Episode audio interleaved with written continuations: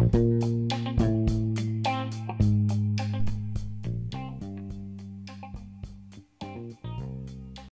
い皆さんこんにちは。こんにちは。今日は第75回です。イイエーイ。エーイ。7575といえば「和む」とかかな「なご」で。7と5で。和むっていうのはなんかこうリラックスするっていうかあのそんな感じの意味かななんか可愛い動物見てすごい和んだとか、うんあ気も空気が和んだとかっていうかななんかこうみんな例えばみんなが初対面初めて会って緊張してたけどこう誰かがすごい変な変なこと言って笑わせてくれてこう空気が和んだとかそんな感じで言うんですけどなので和み会っていうことでちょっとリラックスしながら やっていければいいかなと思います。はい、はい。でえっともう前回前回と前々回に引き続きまあ引き続きっていうのは前も言ったけど続けて、えっと質問に答える回をやっていきたいと思います。今回が、最後の質問回ということで全ての質問に答えられるようにどんどんサクサク進んでいきたいと思います。サクサク進むっていうのはあまりこうストップしないでどんどん進んでいくようなことをサクサクって言うんですサクサク進むとかって言うんですけどサクサク進んでいけたらいいなと思います。はい。では、えー、とカテゴリーごとに分けて質問答えるんですけど最初はですね結構海外の生活とか文化の違いみたいな質問をいただいたのでそれから答えていきたいと思います。はい、では、えー、と早速質問を読みますと,、えー、と苦手だった外国の方とかいましたか？みたいな文化の違いで悩んだりすることはありましたか？っていう質問をいただきました。では、えー、とじゃあ私から答えると難しかったのはその外国人の方とかじゃだからとかじゃなくてこうも暗黙の了解みたいなのがこう通用しないみたいなのが難しかったかなと思います。暗黙の了解っていうのは暗黙なので暗っていうのは暗いダークみたいな感じと黙はあのサイレンスっていう意味の黙の了解、まあ、了解っていうのは分かったとかそういうことあのゴリとかそういうことなのでこう何も言わなくても分かってくれることを暗黙の了解っていうんですね。例えばうーんなんだろう言わなくてもこれはもうやっといてねっていう意味だったとか、うん。なんかこの仕事はもうやっておこのやっておくべきだったみたいなことを、いまあ、言わなくてもそれがそれはそうだったみたいなことを暗黙の了解とかって言うんですけどこう暗黙の了解みたいなのがもちろんそのやっぱ日本でずっと育ってきて日本で暮らしてると結構いっぱいあると思うんですよ。そのそれぞれの国にきっと暗黙の了解みたいなのってあると思うんですけど、まあ、それがイギリスに行くとなくなってしまうので、まあ、イギリスに行くとというか外国に行くとそれはもちろんなくなるので自分が思ってることとか自分がやってほしいこととかを全部こう言葉にして相手に伝えないと分かってもらえないっていうのはやっぱり難しいなとは思ったかなと思います。確かに。えっと、私が大変だったなと思ったことは、なんか日本ではこうハグとかしないんですよ、あんまり。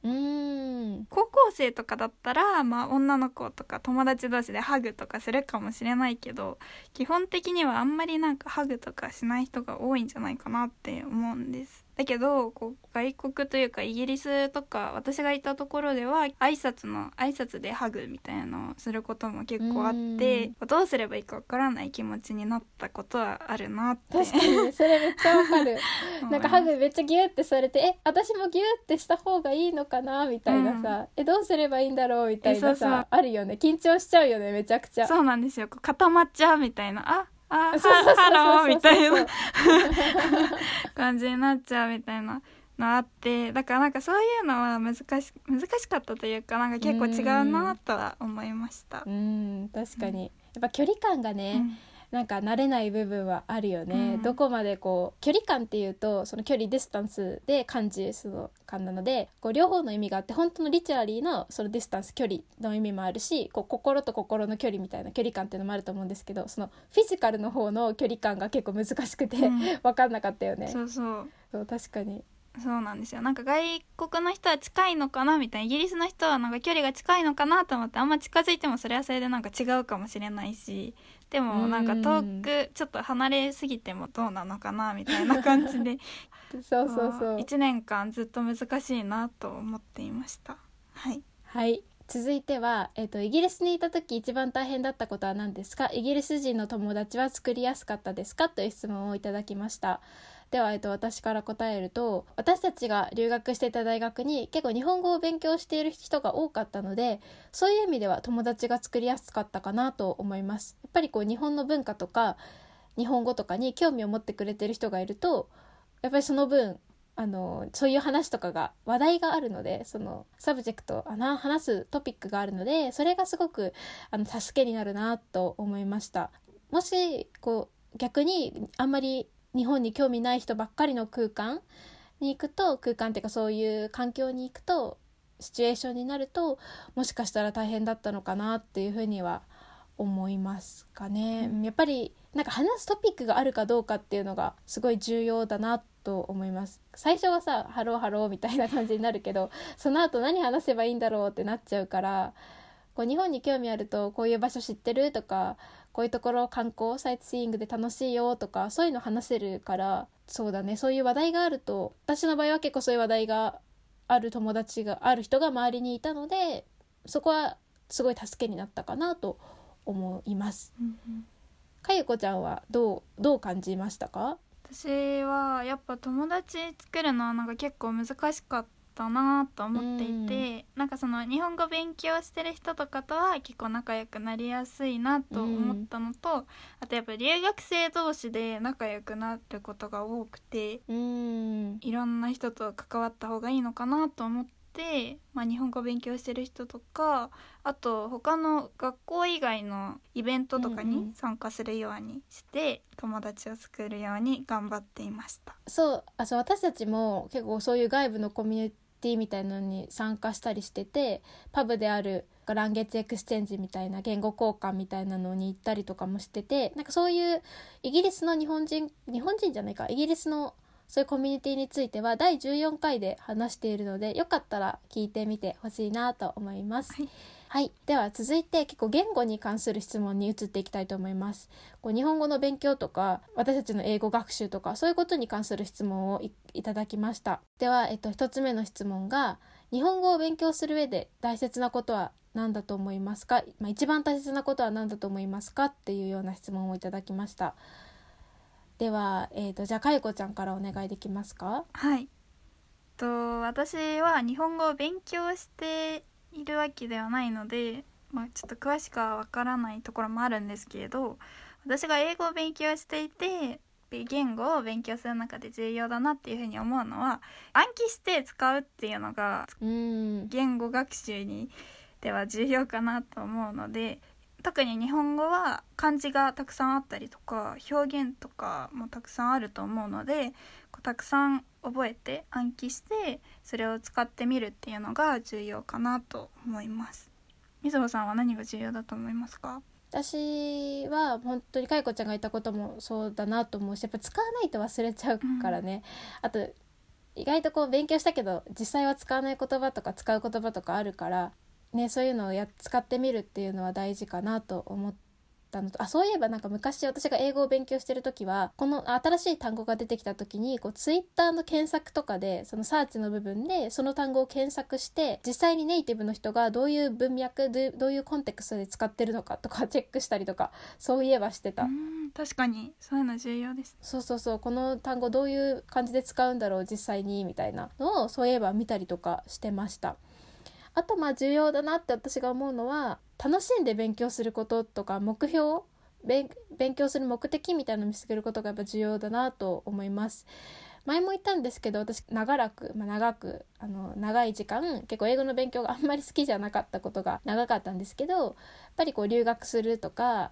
あと好きなポッドキャスト見つけるとか好きな YouTube 見つけるとかあのあと私結構フレンズとかを見始めたのも留学の前くらいだったんですけどそういう面白い英語のドラマ見つけるとかそういうことがするとなんかあ英語の勉強楽しいなって思えるようになってからはやっぱやる気もどんどん出てったので喜んで勉強できるような方法を見つけることが一番大事なのかなと私は思います。うん、はい、はい、では、えーと続いては文法のも質問をいただいたんですけど「勝手に」という言葉はどのような時に使いますかっていうような質問をいただきました。じゃあ、えっと、かいこちゃん説明していただけますか？はい。えー、っと私が使う私が勝手にっていう言葉を使う時は大体多分2種類あるかなと思って、うん。えっとオートマティカリーっていう感じの意味とあと without one's permission っていう感じの意味があると思うんですよ、例えば最初の一つ目のあの意味だと例えばロボットが勝手に掃除をしてくれる。勝手にあのオートマティカリーというかオンイツウォーみたいな感じでそそれがかうん。自動的にみたいな感じでうん。あのやってくれるの時に勝手にっていうのとあともう一つの使い方は勝手に人のアイスクリームを食べるみたいな感じで。やだわ怒るわこれは。あの許可をもらわないで許可をもらわないで、えー、とやっちゃうこと何かをしてしまう、うんしてしまうというかする時に勝手にって使うんじゃないかなと思います。うんえっと勝手に人の携帯を見た見見ないでよみたいなね勝手に使わないでみたいな感じであの本当にその人のパーミッション許可を得ないでなんかやらないでよみたいな感じで怒怒る時とかにもうその勝手にその勝手に人のアイスクリーム食べないでみたいな感じでも使うしあとはさっきかいこちゃんが言ったみたいにあの風が吹いて勝手にドアが開いちゃったとか感じで言ったりとかそういう感じの意味で使います。うん。はい、はい。じゃあ、えー、と続いての質問でなんか英語以外に言語を勉強したいですか？みたいな質問をいただいたんですけどじゃあ私から答えるとこれ多分前も前のなんか前も質問エピソードで答えたことあるような気がするんですけど、えっと、私は中国語やるんだったら中国語やってみたいかなと思います。理由はすごいシンプルで中国語が一番話されている言語らしいの世界で。一番あのスピーカーが多い話者話者っていうんですけど話者が多いあの言語らしいので中国語がいいかなと思います。ちなみに2位がスペイン語で3位が英語らしいです。なるほど、はい英語って意外と少ないんですね。そうそうそう意外と少ないんだなとか思ってびっくりしたんですけどじゃあかよこちゃんはどの言語がいいんですか？私はなんかフランス語とか韓国語とかを勉強したことがあるんですけどこう忘れちゃったのでまた新しく勉強するならそのフランス語とか韓国語とかをまたちゃんと勉強してちょっとでもちゃんと喋れるようになりたいなと思います。うんあの私たちっていうか大学生って日本の大学って結構高校までは英語しか大体は勉強しないんですけど大学になると第二外国語っていう科目がなんかあってそれで自分が他に選ぶなん他に英語の他に勉強する言語をあの選ばなきゃいけないことが多くってなのでそれでねあのかいこちゃんもそういう中で勉強したんでしょ？そのフランス語とか韓国語とか。はい、私も実はそういうその第二外国語みたいなやつでは韓国語とかあとスペイン語とか勉強したんですけども、本当に全部忘れちゃったので。そう。もう本当に覚えておけばよかった。もうちょっとちゃんとやっとけばよかったってすごい後悔してるんですけど。まあそんな感じですね。うん。はい。では続いて英語を勉強するのはどのくらい難しかったですか？っていう質問をいただきました。あとあとは日本語と英語以外に喋れる言語はありますかっていう質問なんですけど私から答えると、はい。え 英語と韓国あ英語と日本語以外に喋れる言葉はもうほぼありません、うん。あのはいあないんですけどえっ、とプラスえー、何でしたっけ？あ英語難しかったかっていう質問は本当に難しいし今でもなんかもう本当英語勉強しなきゃっていつも思ってます。うんかいこちゃんはどうですか？私もその英語と日本語以外にはフランス語とかも結構忘れちゃったので全然喋れないんですけど、うん。英語も英語勉強するのもすごい難しくて、うん。こう読むのとか書くのとか会話とかまあまあまあ、まあ、今まで勉強してきたし、まあ、あれなんですけどネイティブの人とはかとは結構なんかやっぱ差があるなと思ってもっとたくさん勉強しないとネイティブの人みたいに英語のネイティブの人みたいに喋れないなって思ってます。はいやっぱりもう皆さん知ってると思うんですけどやっぱ日本一般論としてインジェネラルでこう日本人は喋るのが苦手って言われてて中高校まであんまり喋る授業ってなくってリスニングとリーディングの授業は本当にたくさんあって大学受験の時とかかなり難しい文章を読読,、ま、読んでそれをこう理解しないと大学に入れないので多分日本ちはまああと文法とかそういうのはかなりこういろんな文法とかも知ってるじゃ知ってるしみたいな感じなんですけどこう本当に喋る勉強だけはなかなか高校までしないので急に大学になってから「はいじゃあスピーキングしてください」って言われても「えできません」みたいな、うん、本当私がそれなんですけど本当にそれで。なのでねなかなかスピーキングがやっぱり一番苦労してる部分だなと思います、うんうん、では続いて、えっと、英語を勉強するためにポッドキャストを聞きますかっていうことなんですけどどうですか？聞きます。どうなの聞いてる？かいこちゃんは。午後英語会話とかはもう前から留学してた時から聞いてたりあと、勝手に English Journal とかも前から聞いてるし、あと UKVSUS ファンスイングリッシュバトとかも聞いてます。はい、うん、そうこの UKVSUS っていう番組は最近始まったんですけどもしかしたらこう日本語を勉強する方も楽しめるんじゃないかなと思います。イギリス英語と、まあ、主になんかイギリス英語について話すっていうようなトピックなんですけど、えっと、両方とも多分ハーフのホストさんが2人でそうあのイギリス英語と日本語英語の違いについて話してるのできっと面白いと思います、うん、イギリス英語とアメリカ英語のなんか違いについて話してて面白いと思います、うん、あとはかゆこちゃんが言ったその「午後英語会」は勝手に English Journal とかも私も聞いてるしあと前も紹介したんですけど私は Real Tokyo っていうこれは all English なんですけど日本について話してる番組がもう終わっちゃった番組なんですけどすごい好きでそうですねそんな感じのものを聞いています。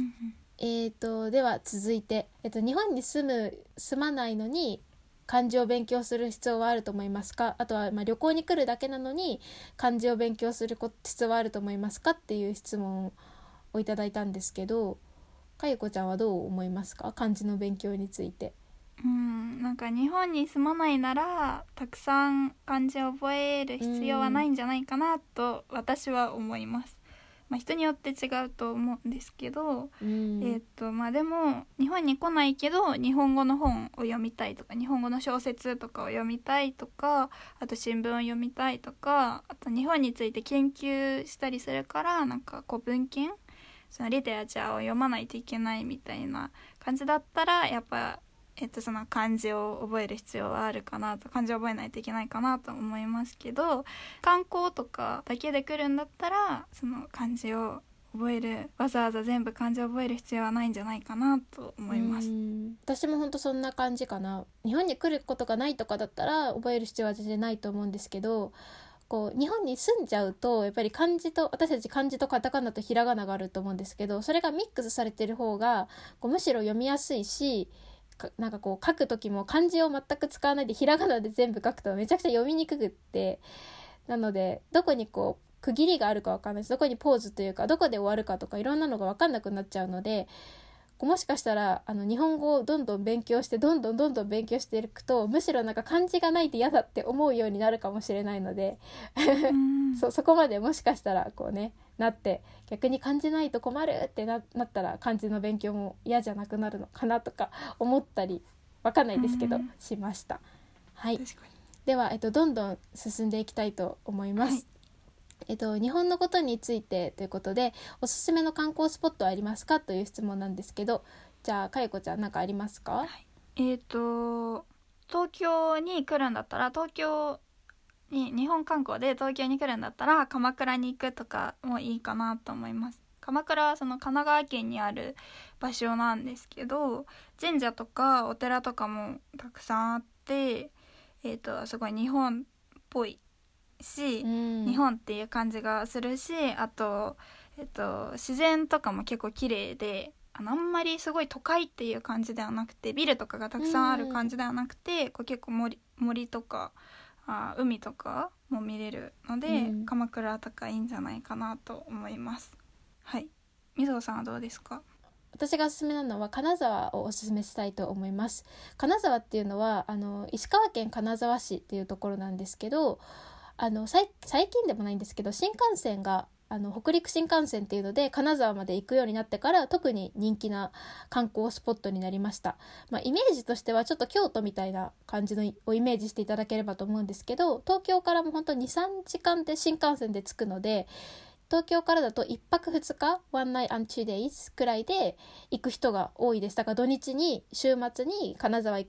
に行くみたいな人も結構多いと思います。あとおすすめの理由が観光のスポットが結構集中してる集まってるのでそうなので1泊2日であの楽しめる短い時間で楽しめるしあのバスって結構乗るの大変だと思うんですけどバスももちろん乗った方が楽なんですけど本当にバスちょっとこう難しいから分かんないって人は頑張ればま歩けるくらいの距離のところにいろんなあの有名な兼六園とか21世紀美術館っていうところとか本当いろんな観光地がこうギュッとまとまってるのでそれもすごいおすすめなポイントです。はい、はい、では続いてアニメとかで出てくるあの日本の高校生ライフと実際の高校生活は違いますか？みたいな質問なんですけど、うん、なんかありました？かゆこちゃん。私は似てる部分もあるんじゃないかなと思います。まああのアニメによって違うと思うんですけれど、まあ、例えば「暗殺教室」っていうアニメがあるんですけど「アサシネーション・クラスルーム」っていう、まあ、アニメがあってそれの中で出てくるような定期テスト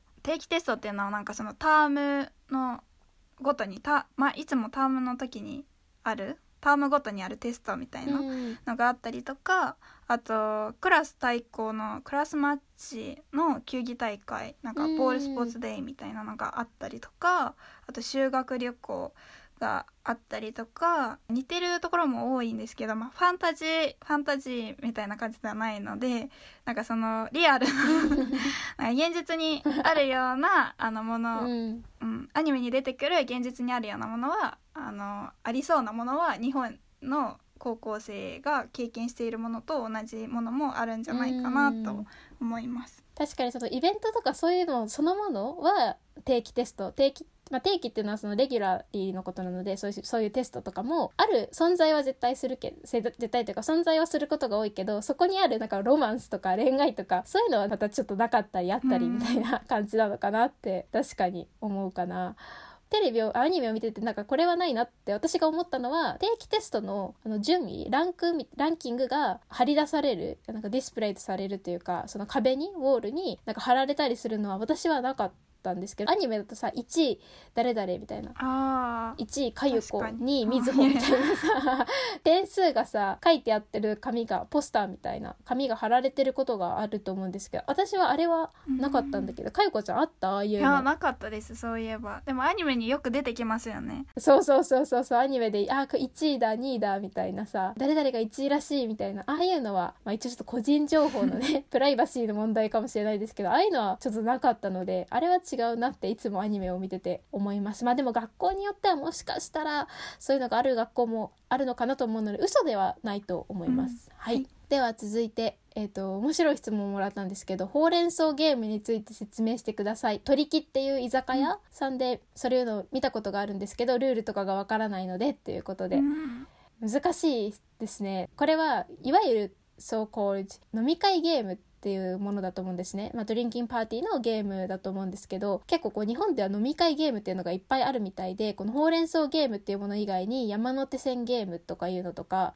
こう、なんていうのかな、3、4, 4人とか5人とかで集まった時にやる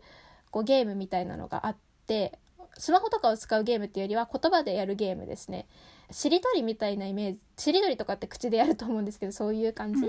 のゲームがいっぱいあるんですけど実を言うと私全然ルールとか知らなくってなんか聞いたことはあるけどっていう感じなのであんまりこう説明できないのでよかったらこう Google とかで飲み会ゲームとかって検索する、まあ、ググるとあのチュググリするといろいろ出てくるしあと YouTube とかでで見るともしかしたらルールとかわかると思うのですみません申し訳ないんですけどそれを見てほしいなと思います。3人多分あのほうれん草ゲームは3人以上いないとできないんじゃないかなと思うので2人だと説明が難しいんですよね。多分やってみたらわかると思うんですけど、うん、なんかほうれん草ほうれん草ほうれん草って言いながらやるんですけど。そうそうそうそうそう。ほうれん草はスペニッチのことだよね。そうそう。3人いないと多分説明が難しいんじゃないかなっていう感じで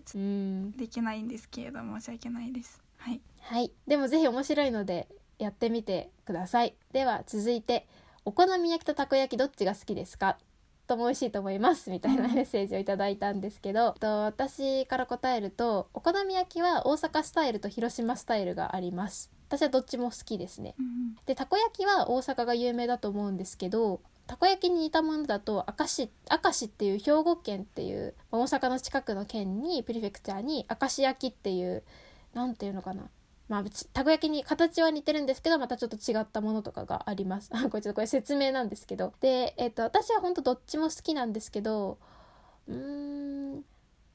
どっちも好きなんですけどお好み焼きの方が家でよく作るかなと思うのとたこ焼きはどちらかというとなんかたこ焼きたこパとか言うんですけどなんか友達同士で集まってたこ焼き作ってパーティーみたいなかとりそれ飲み会みたいなたこパって言うんですよ。そういうのたたこパとかで食べるイメージがありますかね、うんうん。どっちも好きですかいこちゃんはどうですか？私もどっちも好きなんですけどお好み焼きはよく食べるんですよ。そのさっきも言ったようにうん。家ですぐ作れるのでよく食べるけどたこ焼きはすぐには作れないというかちょっと頑張って今日はたこ焼きを作るぞって思わないと作れなくてあまり食べれないから、うん。なんか今はちょっとたこ焼きが食べたい気分かなみたいな 感じです。そうだねはい、あの、うんたこ焼きのお店とかについては第61回で東京にある銀だこっていうチェーンのたこ焼きのお店とかもか話しているのでぜひ聞いてみてください、はい。では続いて好きな和菓子について教えてください。ということなんですけど、えー、と私が好きな和菓子は大福です。大福っていうのはなんか柔らおまんじゅうっていうかそのそうですねライスケーキがすごい柔らかくってで中にあんこが入ってて本当に大福が大好きです、うん。あとは最近そのほうじ茶まるまるほうじ茶がすごい好きでほうじ茶ってあのロースティグリーンティーのことなんですけどほうじ茶スイーツみたいなのが好きでほうじ茶パフェとかほうじ茶まるまるとかが好きですね。うん。はい。はい。かゆこちゃんはどうですか？私はえっとたこやあたこ焼きじゃない。たい焼きが好きです。うん。たい焼きはえっとまあタイタイっていう魚の形をしたお菓子なんですけど一つ食べるだけでもボリュームがあるしあと甘いし美味しいかなと思って。私はカスタードが中に入っているたい焼きが好きです。はい。続いて日本の大学生活はどうですか？毎日忙しいですか？または自由な時間がありますか？という質問をいただきました、はい。えー、と私から答えるとこう私が最近よく聞くのはオンライン授業になって課題アサイメントが増えたっていうふうに聞いたことがあります。一般論としてまあ、インジェネラルで日本はこう大学に入るのは難しい。その試験はすごい難しいけど卒業の方が簡単だみたいな感じで聞いたことがあって逆に、まあ、特にアメリカとかだと入るのよりこう卒業するのが難しいみたいな課題とかもいっぱいあるし単位とかクレジットを取るのも大変だしみたいなことを聞いたことがあるんですけどこうオンライン授業が増えていくとちゃんと出席してちゃんとが授業に出てちゃんと課題を出してみたいなのがより目に見えてわかるようになっちゃうと思うので オンラインだと。なのでもしかしたらそれがかわい今はだ大学の課題が少ない人とかもいると思うんですけどもしかしたら今後ちょっと増えていくのかななんて思ったりしてます。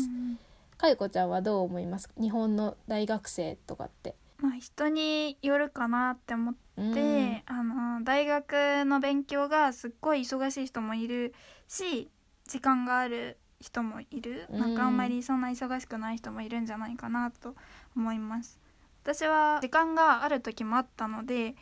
例えば夏休みとか春休みとか、たくさんお休みの時間があったりすることもあったのでその時はバイトしたり留学の準備をしたりしていました。あと留学に行く人も多いんじゃないかなと思います。うん。大学生は休みの時間が長いのでこう短い留学2週間とか3週間の留学に行く人も多いんじゃないかなと思います。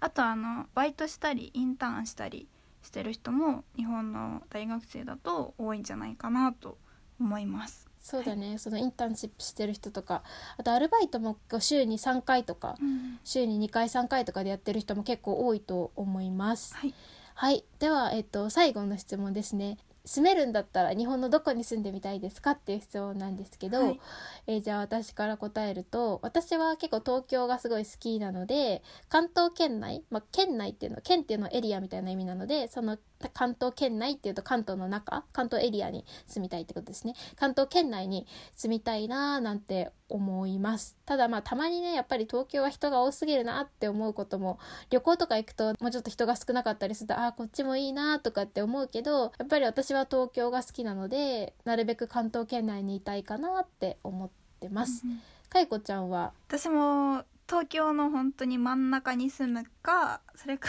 えっと、田舎に住みたいなすごい本当に田舎に住みたいなとは思います。東京も好きなので東京の真ん中ってすごい便利で楽しいんじゃないかなって思うし、うん、あとやっぱさっき水野さんが言ったようにそれか、まあ、すごい田舎でゆっくりしたリラックスした生活をしたいなとも思います、うん、例えば関東に近いそういうリラックスするエリアで人気なのが長野県とか多分人気だと思います、うん、軽井沢っていうエリアがあるんですけどそことかはお金持ちの人が 住んでるイメージみたいな感じだしおしゃれなイメージがありますし。はい、はい。そんな感じですかね。はい。じゃあ今日は長くなっちゃったんですけどこれで質問エピソードを終わりにしたいと思います。ここまで聞いてくださってありがとうございます。ツイッターやってるのでぜひフォローしてください。あとメールもリクエストとかがあったらお待ちしています。ぜひレビューとかもお願いします。じゃあ今日はこの辺で。バイバイ。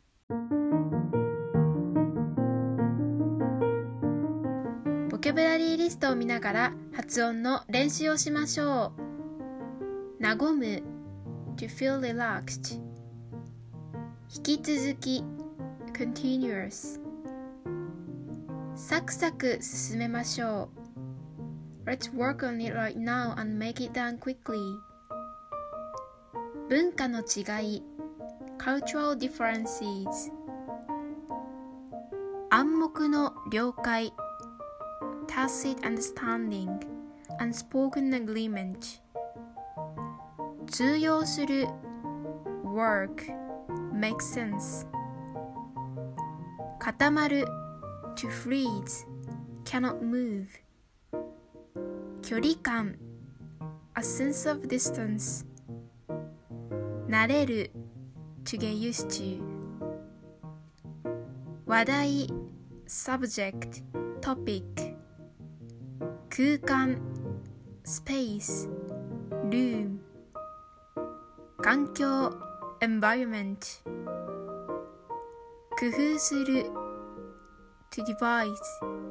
to get creative to improve 外部 outside 暗記する to memorize learn something by heart 検索する to search 文脈 context 実際に actually really 目標 goal 目的 purpose 長らく for a long time やる気 motivation 勝手に勝手にには2つの意味があります。1つ目は automatically on its own という意味です。For example, ロボットが勝手に掃除をしてくれる。2つ目の意味は